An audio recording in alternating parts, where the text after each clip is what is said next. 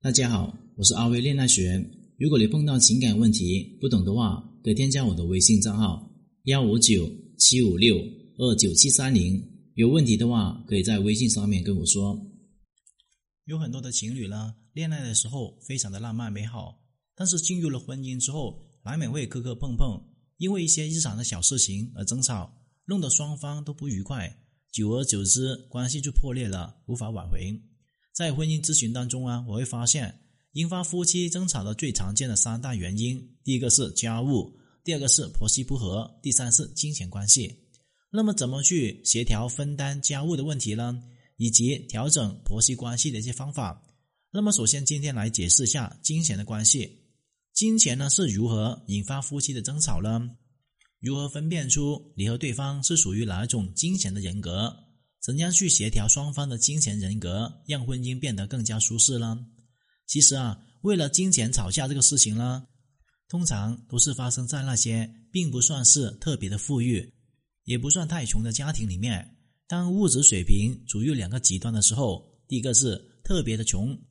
那些连为钱吵架的时间还有精力都没有；第二个是特别的富裕，因为双方的思想不再局限于两个人花钱的问题上面，所以大部分的财务条件一般的夫妻都是躲不过为金钱吵架的。那么金钱是如何引发夫妻的争吵呢？我之前呢有一个学员过来找我调解夫妻关系，跟我说，老师啊，我老公太抠门了，就经常因为我每天洗澡的水费电费这个问题呢跟我较真，尤其是到了交电费的时候，嘴上面总是爱唠叨几句话，跟我说啊，你们城里面的人真矫情，女人真是麻烦之类的。他一唠叨我了，我就想跟他吵架。我们两个人又不是多穷，连收入呢怎么也说得上是7位数以上，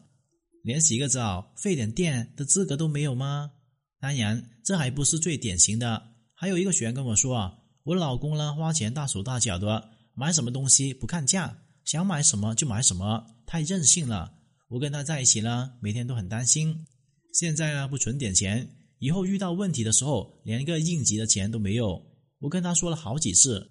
以后要是养了个孩子，就要从现在养成一个省钱的意识，可是他不乐意听，说什么船到桥头自然直，万一到时候来分钱都买不起，我找谁去哭啊？感觉他真的是没有救了。金钱的影响会扩散到日常生活当中每个人的决定，也难怪夫妻情侣会因为钱而反目。当两个人金钱人格不匹配的人在一起的时候，找不到一个对的切入口，自然会因为消费的态度不同而争吵。一般普遍存在5种金钱人格，第一个叫做省钱王，第二个叫做消费狂，第3叫做冒险家，第4叫做求稳者，第5叫做随性者。首先来解释一下第一个省钱王。顾名思义，省钱王就是花钱越少越开心。我身边呢非常多这么一类人，他们心情呢取决于一天能省多少钱，越省得多越开心，花得越多越沮丧。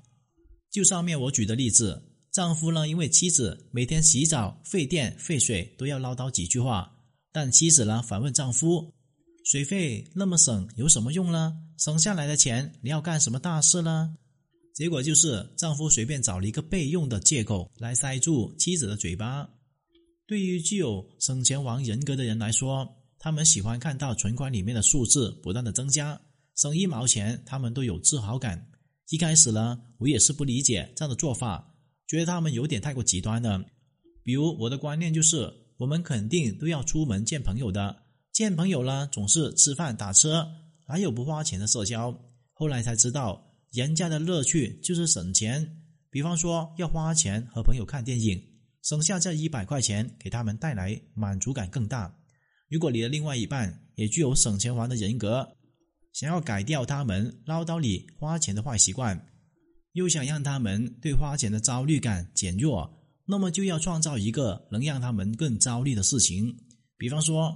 行，老公，那我以后每天不洗澡了，也确实费水费电，就是我这个皮肤啊缺水，这样子很容易变得粗糙，这样子吧，我以后每周去做一个全身的皮肤护理，也不算贵，用券呢就顶多是500块钱一次。你都不用往下面说啊，照听道理做一次护理要500块钱，1吨的水加1度的电不过是几块钱而已，比起几百块钱的护肤护理划算多了。这个时候他肯定会说，哎呦，那还不如在家里面洗，别再往外面跑了。他不仅呢以后不会唠叨你，还会觉得自己好像省下一大笔开支一样，你的问题就自然迎刃而解了。第二个叫做随性者。随性者呢，就是我想怎么着，全看今天的心情怎么样。通常具有随性者的金钱严格的人呢，处事的性格也是比较随性的。他们重点呢从来不放在有多少钱上面，买东西不看价格，更不会货比三家。